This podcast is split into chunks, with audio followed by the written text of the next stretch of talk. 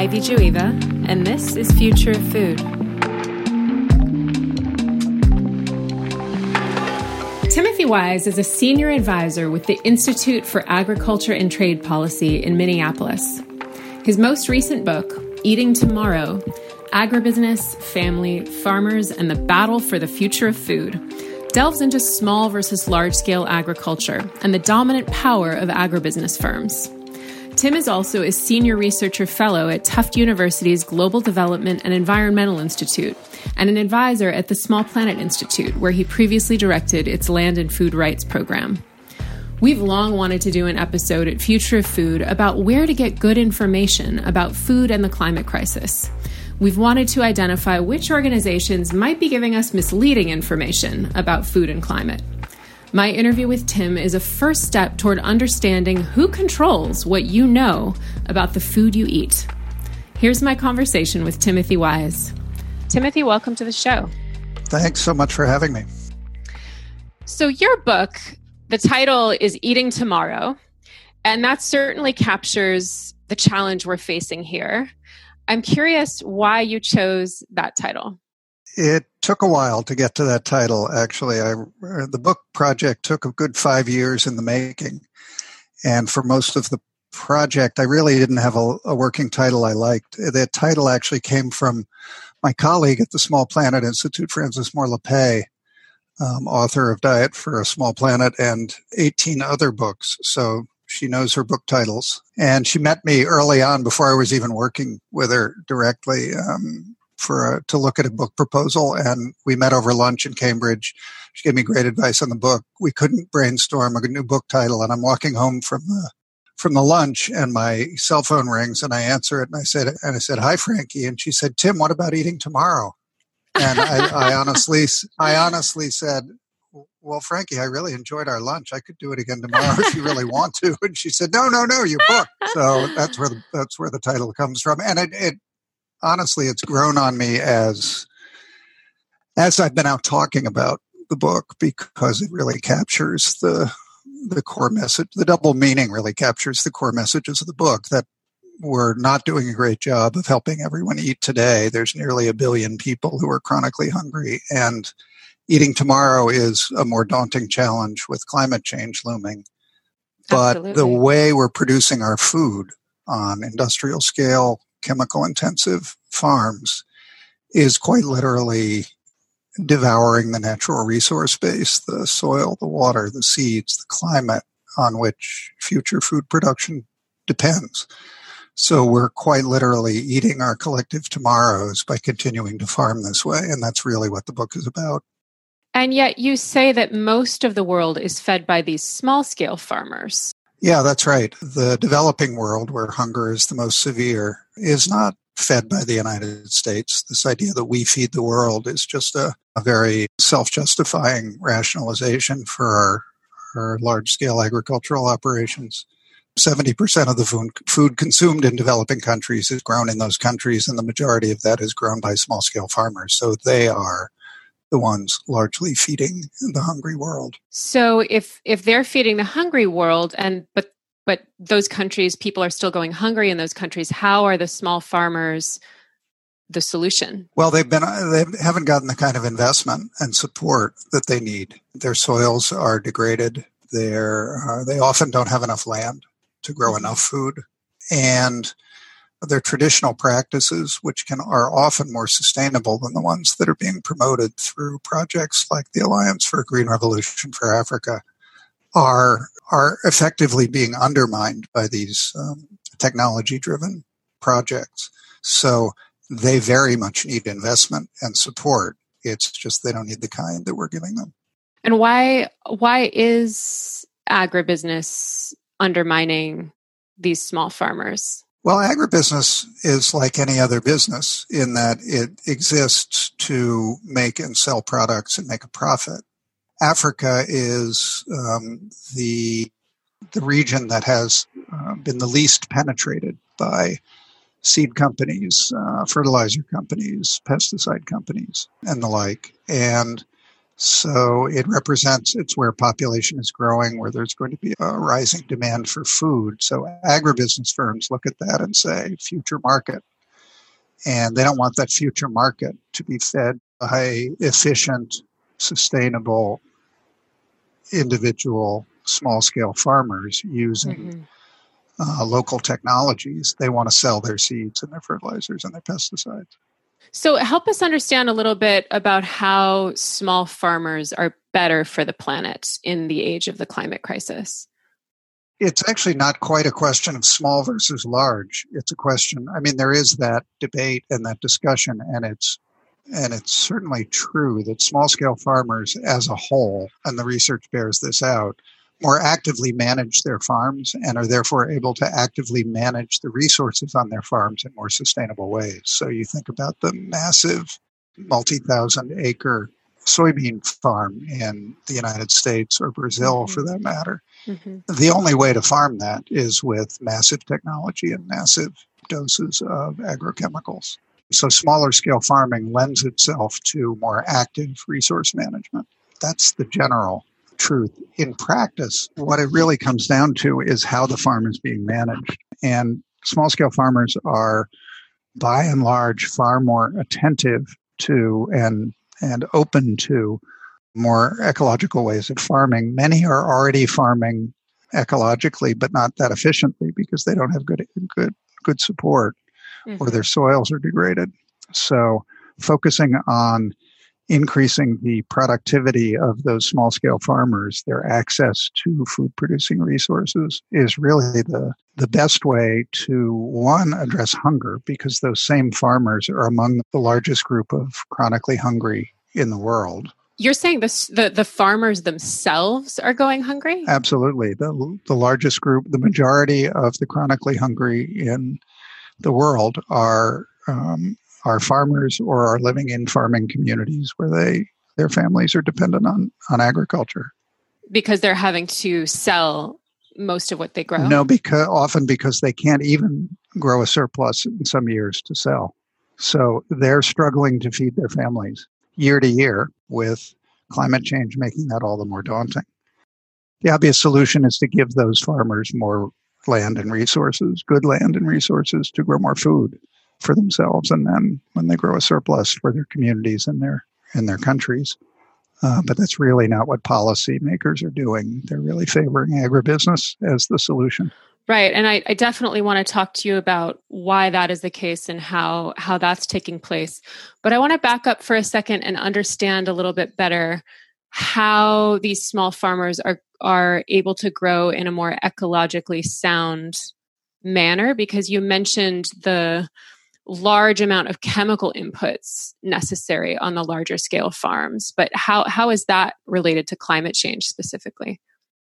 A lot of the inputs are fossil fuel based. Fertilizer, in particular, is made with uh, heavy use of, mm-hmm. of, of natural gas. Um, really? Yeah, it's a fossil fuel input, and so some people like Michael Pollan and others talk about farming farming with oil that what we're essentially doing is harvesting oil when we harvest food off of industrial scale farms because oh the well the machines use fossil fuels okay. and so that's why it's so paradoxical that a project like the green revolution for africa is promoting two farmers who don't now use fossil fuel inputs the and use of fossil smaller farms smaller farms are, uh-huh. are promoting the use of fossil fuel inputs when the climate crisis tells you that that's exactly the wrong way to go. You're saying smaller farms are promoting. It's are, not the smaller farms that are promoting the fossil fuel inputs. It's no, the the, the, the development experts and the programs like the Alliance for Green Revolution in Africa are trying to push and subsidize the use of fossil fuel inputs by small scale farmers. Oh my gosh! This is the Green Revolution that's doing this. Yeah, the green revolution if that's a, that's often a concept that people get confused about the green revolution was the first green revolution was the one that took place in India and parts of Latin, Asia and parts of Latin America in the 50s and 60s and 70s and it was mm-hmm. the the attempt, the first major use of chemicals and uh, so-called high yield seed varieties to increase food production. Norman Borlaug won a Nobel Prize for his invention of the uh, development of a high yield wheat variety that would would produce well. And that green revolution was called the green revolution not because anyone thought it was environmentally sound. In mm-hmm. fact, even at the time, people were decrying the environmental uh, negative environmental impacts of these technologies. It was called the Green Revolution because at the time when communism was on the rise in the developing world, it was the alternative to the Red Revolution. Ha! No kidding. That is a true fact. Okay. So definitely it's it's a bit of a misnomer as far as we think of green greening anything today. Exactly. Exactly. And so the new Green Revolution for Africa is an attempt to apply new seed technologies to Africa's particular conditions and bring its own green revolution oh, along dear. the lines of high input agriculture like we did. Okay. and why is this the approach that is being supported by policy worldwide? Well, that's a there's a complicated answer to that and a simple answer to that. Um, the simple answer to that, which is the one that I really try to focus people's attention on in my book, is that there are a lot of very powerful business interests that stand to gain by promoting these technologies. And they tend to be the ones who have influence in international development agencies and national governments, particularly in, in rich countries um, like the United States. And so agribusiness really drives policy in a lot of ways that I saw all over the world in big ways and small. And the, the Green Revolution is the perfect program for big agriculture because wow. you get that uh, promotion in a, in a place like Africa and you get governments actually providing subsidies to small scale farmers so they can buy these inputs that they wouldn't otherwise be able to afford. Yeah. The goal is to actually get them kind of hooked on those inputs. Hopefully they think the inputs will, they hope the inputs will increase their productivity to the point where they can afford more of them. Right. They'll apply more inputs and sales go up for agribusiness. That turns out not to really be happening very much anywhere. Poor governments using lots of vast shares of their agricultural development budgets to subsidize the purchase of these inputs with the, the multinational seed and fertilizer companies pocketing the, the profits. Because we're told that that has the best chance of feeding the world's growing population. Right. That's the complicated answer is that there's, you know, active debate in the international development community over what the best way to develop agriculture is. And one side argues that the only way Africa will ever feed itself is through the use of these fertilizers and, and improved seeds that their local seeds and their local soils can never feed them. And that this is the only way to do it. And any good soil scientist will tell you that you have to do way more than put fertilizer onto a farm to improve the quality of the soil and the fertility of the soil in the long term. What do they recommend? they'd recommend, they'd say that building the organic matter of soil is the absolute building block of healthy soil and that you don't do that with chemical fertilizers. And I saw all over the world farmers using those techniques. They use compost in, on their farms instead of chemical fertilizers, which builds uh, organic matter. They intercrop different crops at the, at the same time in the fields, which provides both uh, nutrients from one crop to the other and organic matter in the soil as well. They mulch. They do all kinds of conservation practices. The Alliance for Food Sovereignty in Africa, a large network that has been supporting agroecological agricultural practices among its many, many members is, you know, has been teaching farmers how to make biofertilizers, you know, using local resources, manure and and hay and and other inputs locally to basically manufacture their own biofertilizers that will be as good or better in the short run than chemical fertilizers and way better in the long run for soil. One of the downsides of of farming, say, a cornfield year after year in corn with um, chemical fertilizers is that it does nothing for the fertility of the soil. It actually makes it worse. So long term, you not only lower the nutrition of food because the soil is so depleted, but you're actually over time going to lower the land's ability to i i read recently that I, I think the UN had said that we only have a certain amount of harvest left before the land is like not able to even sustain at a global level, soil erosion and, and soil degradation is is is an unseen crisis.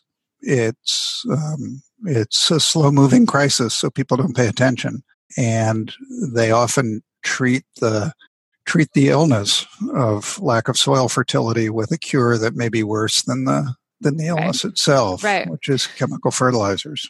So it feels like we're in this we're caught between a rock and a hard place here because we have on the one hand these large scale industrial farms that are depleting the soil temporarily feeding people because they're receiving all the resources from governments worldwide but then on the other hand, we have these small farmers that you're saying produce 70% of our food, but are the farmers are actually starving themselves and they're not able to produce what they otherwise could produce because they're not being given the resources they need to really thrive.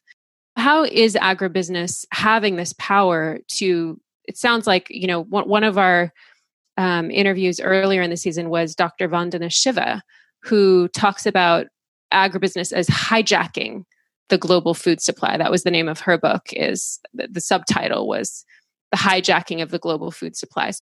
So, how does this look here in the United States?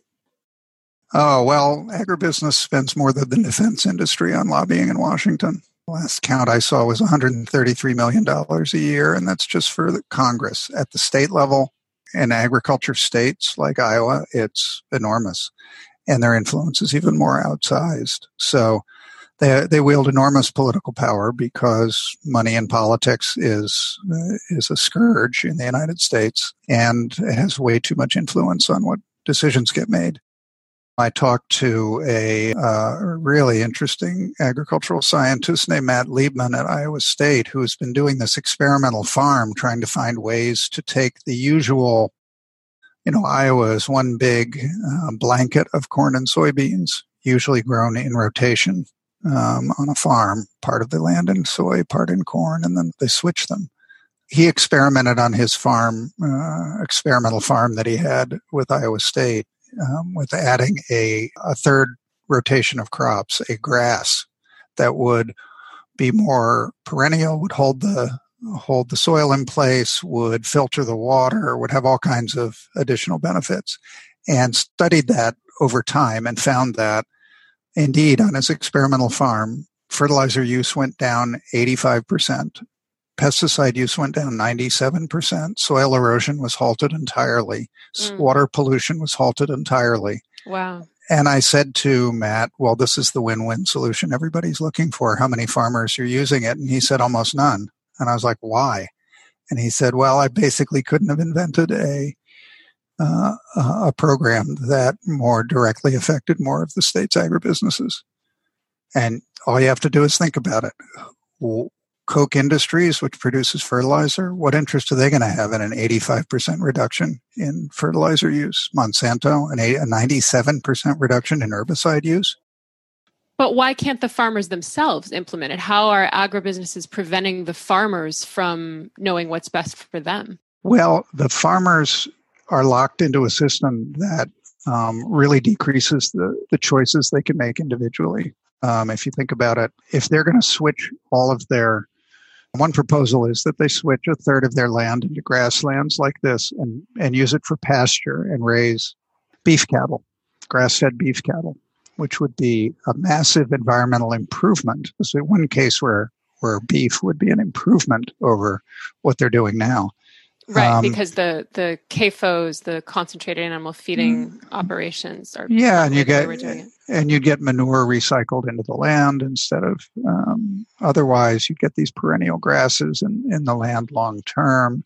Right. And he's he argues, you know, they argue that farmers could get a uh, premium price for grass fed beef, for which there's now a market. But mm-hmm. they can't invent a market for grass fed beef. In other words, the only thing that there's buyers for right now on their farms is corn and soybeans. that's what people will buy. That's what the big agribusiness firms, that's what Cargill is lined up to buy. They have ethanol plants lined up to buy their corn. They have Smithfield and Tyson and factory farms lined up to buy corn and soybeans. Um, they want them cheap. They pay for them. Um, it's it's hard for an individual farmer to buck that trend. Um, so what's without, the solution without markets here? to support it?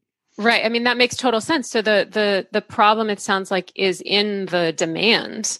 And I, I think most people are understanding the value of, for example, organic produce. Those sales seems to rise. You know, at least they have trended towards increasing over the last couple decades. Isn't that the case?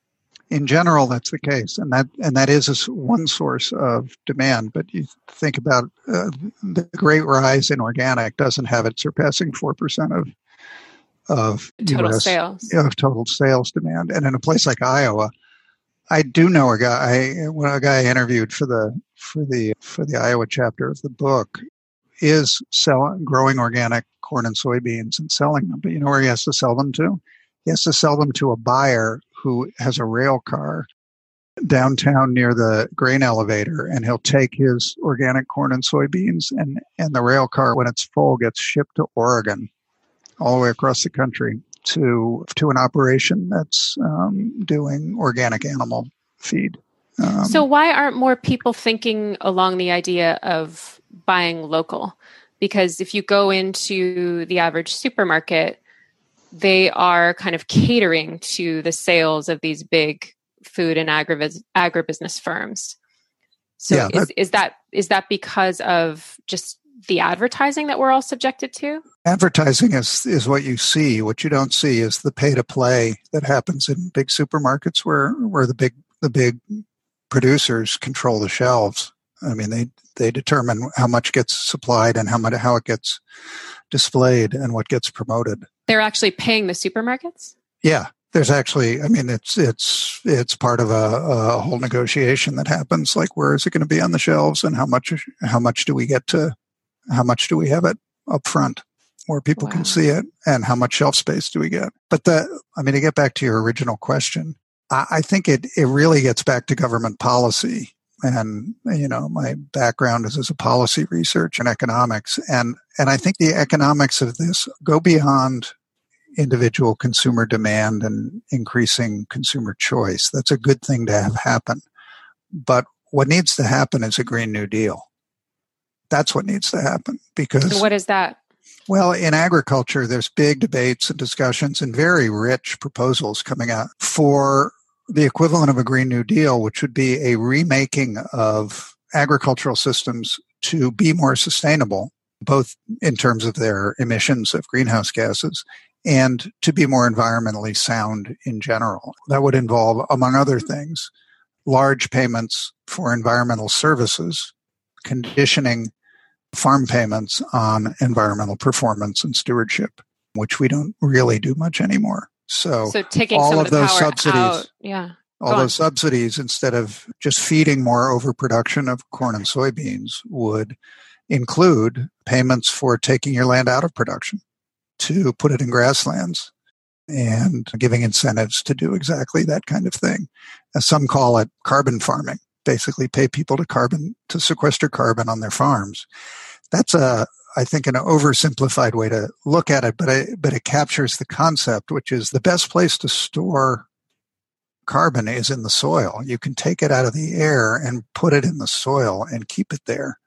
Right. If you do it right, and we're doing it all wrong. So if we can change the incentives that come mainly from government, and government can influence how businesses operate as well, and the incentives that that that that businesses operate under and really change change those farms so they look a little bit more like what Matt Liebman was describing with a third of their land in grasslands. What do you think the chances are of this happening when, like you said, agribusiness? I think you, I forgot how you described the lobbies, but it was like they they're not only lobbying, they're actually writing the policy. Yeah, Iowa's tough because they they really control the Iowa legislature but that said, I mean, there's a lot of pushback, and And there's interesting push pushback in interesting ways from farmers. One of the things that people don't realize is that farmers themselves, you know, the image in the coastal among the coastal elites, shall we say, is that farmers are getting these big subsidies to do the wrong thing. And they're they're doing well. And the reality is that farmers are in are in terrible shape. They get terribly low prices for their crops because they overproduce everything because all the all the subsidies and incentives make them overproduce. Right. So they get low prices for their crops and then they have to buy from an ever limited number of buyers as these big conglomerates get get more concentrated. You know, in the last I guess it's 2 years we've seen the number of seed companies go down dramatically. Dow and DuPont merged Syngenta was taken over by a Chinese conglomerate called ChemChina, and Bayer bought Monsanto. So you had this already incredibly concentrated sector that is now even more concentrated, and it means that farmers may only have one source, one company to buy seeds from, and those companies jack up the price because they control the market. I think the Green New Deal is an interesting response to this to this broader crisis that, that the powers that be aren't taking our long-term future seriously enough. And that includes agriculture and agriculture policy. So I think that's a really important initiative and a place where serious and important changes can be made. The other that I, I, I really don't want people to forget is we've got to get money out of politics. We have to rescue our democracy. It's not an accident that my colleague, Frances Moore Lappé, author of Diet for a Small Planet, which will ha- come out in a 50th anniversary edition next year, got fed up with watching the same things happen for 50 years with nobody taking her warning seriously about about uh, more environmental environmentally sustainable approach to, to our food systems and she's now working full time on democracy reform in the United States on getting money out of politics. I'm a little fuzzy on exactly how they're controlling the narrative for everyday people. I mean, I understand that they're controlling the narrative in terms of the government and what they're doing for the supermarkets, but why is it that your everyday person actually believes that you know agro giants like Monsanto and and GMO seeds is the solution to feeding world hunger? Why, why is it that the scientific studies we're looking at are showing this and the major universities support this? And, you know, one of my best friends was the spokesperson for the American Academy of Diet, the, the American Dietetics Association, and she firmly believed that GMOs were necessary to feed the growing population. And this is someone who has a master's degree in public health. So why why is that the consensus among the public at large and in academia? Well, the agribusiness has controlled the United States narrative for a long, long time, for decades, probably a good, arguably a good 50 years, longer, 60, 70 years. And that's the way the Midwest got developed. That's the way U.S. agriculture went. That's the way we in the United States have come to understand agricultural development and what it looks like we see massive yields of corn and soybeans coming off of farms. And we think that's feeding the world when all it's doing is feeding ethanol refineries and factory farms. It's not feeding the hungry in developing countries at all. Mm. None of that makes its way to developing countries in terms of, of actual food. The the middle class in in middle income countries like China are the ones buying all the meat, um, not the poor. So we're we're not feeding the poor. And the argument that we are and that we need all these technologies to do so, the, the most the National Academy of Sciences study on genetically modified foods, and you could tell this to your friend, showed that they did not increase yields at all. Wow. So this is a lie we're being told. It's a lie you're being told. And it's a lie that we feed the world. It's a lie that we need all these technologies to feed the world. And it's actually even a lie that what we produce is food. Mm. It's not mm. food, it's feed. For cattle and chickens and pigs and chickens. And I mean, Iowa is dotted with ethanol refineries and factory hog farms. I and, imagine one could argue that the animals are then food, though. That we're well, growing, the animals are right. Are then the animals are then food? Absolutely, they're not generally, I mean, in this country, the poor eat meat. In the developing world, that's not that's a luxury. Um, mm-hmm. You don't start eating meat in any significant degree until you're until you have a, have a slightly higher income, unless it's animals that you. So it sounds like you're saying it's like a less efficient. It's a less efficient right. way and, of. And that was the argument food. that Frances Moore Lappé made so convincingly, and really for the first time in 50 years ago in Diet for a Small Planet, the the basic premise was that it is wildly inefficient to feed edible food to animals and to eat meat instead of that edible food.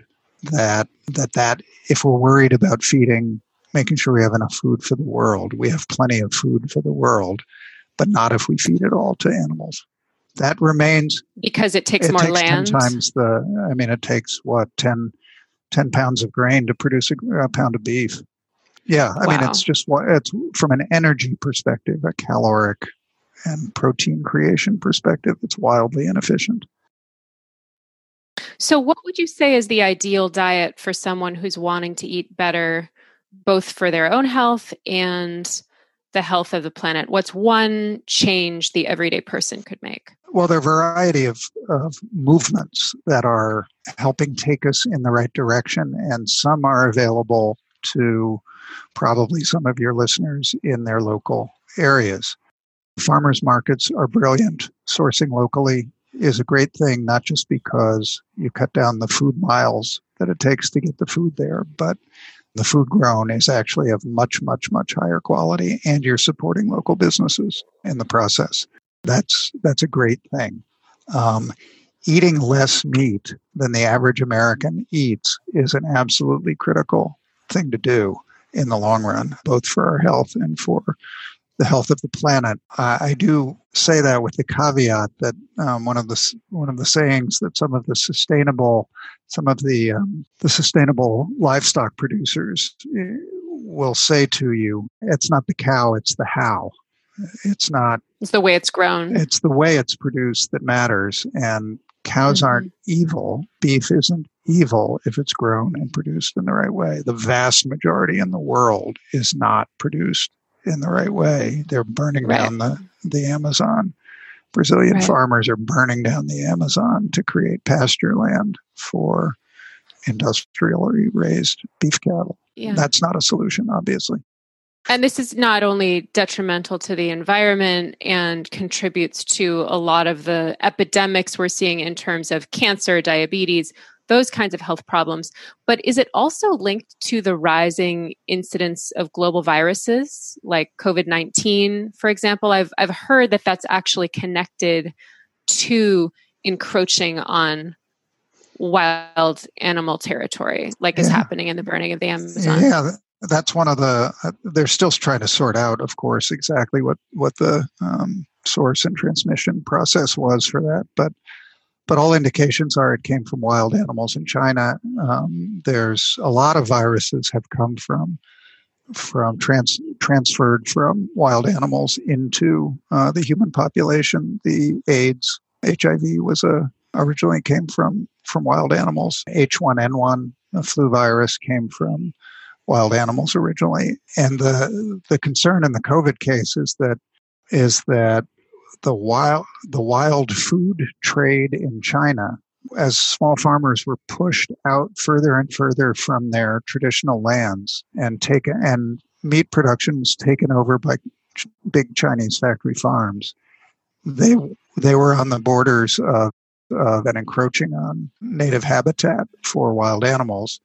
There was a, right. a traditional market for eating wild animals in China and that the possibility of human wild animal interaction increased with that proximity and that and that market. So that's the concern. The other concern though, and I think this is what's lost on in the larger debate and where we hopefully will learn a lot from this this COVID catastrophe and and reform what we do is that factory farms are the perfect breeding ground for viruses these factory farms are incubators. They are working petri dishes for for the spread because the populations are are genetically uniform. There's no resistance from any of them because they've all been bred to be uniform. They're in close mm. quarters. They're not in good health and, and viruses can spread very, very quickly. And then it's been shown that those viruses can spread to humans. The H1N1 virus spread, according to the patient zero, was a farm family in Veracruz, Mexico, where the, the father in the family had worked in a Smithfield uh, packing plant. And likely, they don't know, brought it home on his shoes into his household. Yeah, wow. there, there's a, a very interesting, very smart um, researcher out there named named Rob Wallace who wrote a book called "Big Farms Make Big Flu," and he's been writing very persuasively um, about how we need to take this as a warning sign and really reform the way we we manage our animal agriculture. Well, thank you so much, Tim, for this illuminating conversation. Is there anything else you want to share that I may have forgotten to ask? Well, I guess I could do some shameless self promotion and say that my book eating tomorrow is available at your at your favorite bookseller online and otherwise and your your listeners probably have a lot of time to read right now um, so I, I, could I could be a, a good contribution to your reading list Perfect. Well, we we will definitely put a link to that in the show notes and encourage everyone to pick up that book and read it. And thank you again for being with us here today on the future of food. Thank you. Thanks for listening, everyone. Visit us online at futurefood.fm. Subscribe on Apple Podcasts or listen to us wherever you get your podcasts and put the power to save the planet on your plate and on your playlist. I'm Ivy Jueva. Future of Food is produced by Lee Schneider, music by Epidemic Sound. We're part of the Future X Podcast Network.